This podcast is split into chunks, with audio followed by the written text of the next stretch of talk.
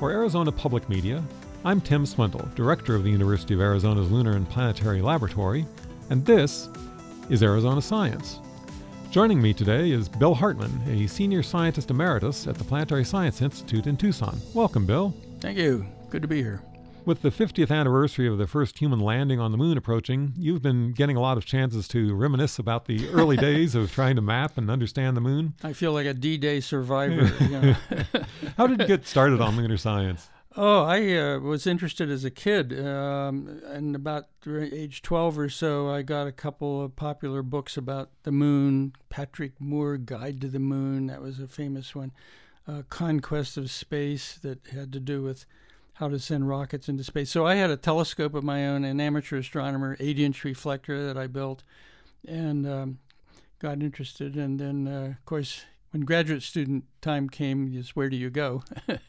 oh, University of Arizona, Kuiper, the Lunar yeah. and Planetary Lab.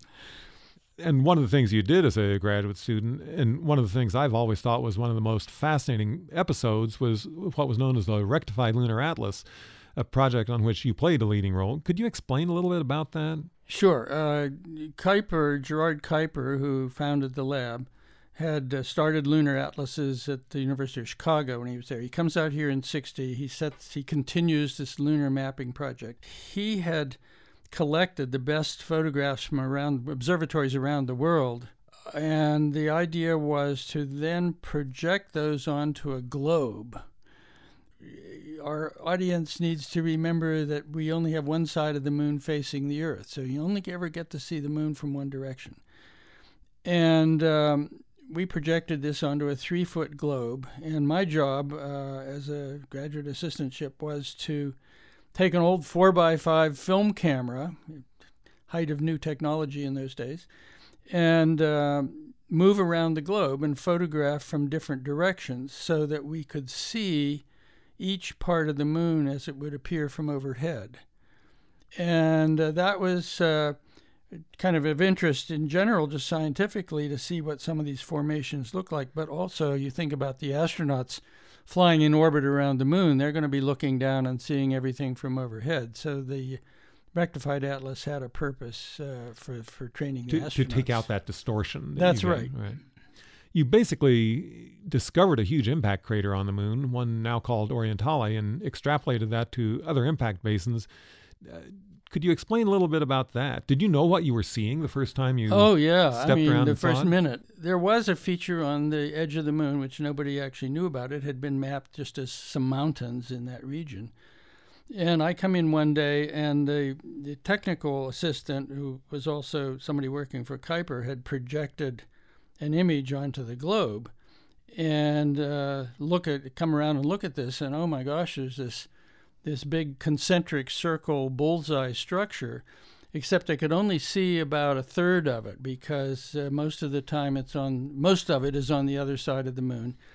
And the moon wobbles a little bit so they had to pick photographs with the very best wobble in order to even expose this thing but I had been reading as a even as a kid, as an undergraduate and as a first year graduate student, a lot of the lunar literature, and I could immediately recognize that this was very important because it just had the look of uh, like a BB gun fired through glass. You get these kind of concentric ring fractures and you get radial fractures, and it had that whole pattern that kind of looked like fractures, for one thing. And then I knew that there had been a big controversy, which was still in existence in 1960 61, about whether some of these, well, all of these lunar circular features, these craters, were volcanic rather than asteroidal impacts. So, looking at this thing, it just had the crisp uh, appearance of a, a crisply surviving uh, impact feature.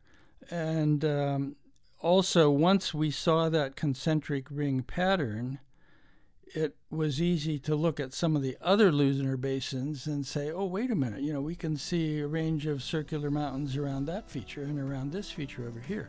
So it, it really opened the door to a lot of other features on the moon. Thanks for coming in, Bill. Hey, thanks for inviting me. This is Tim Swindle, and this has been Arizona Science.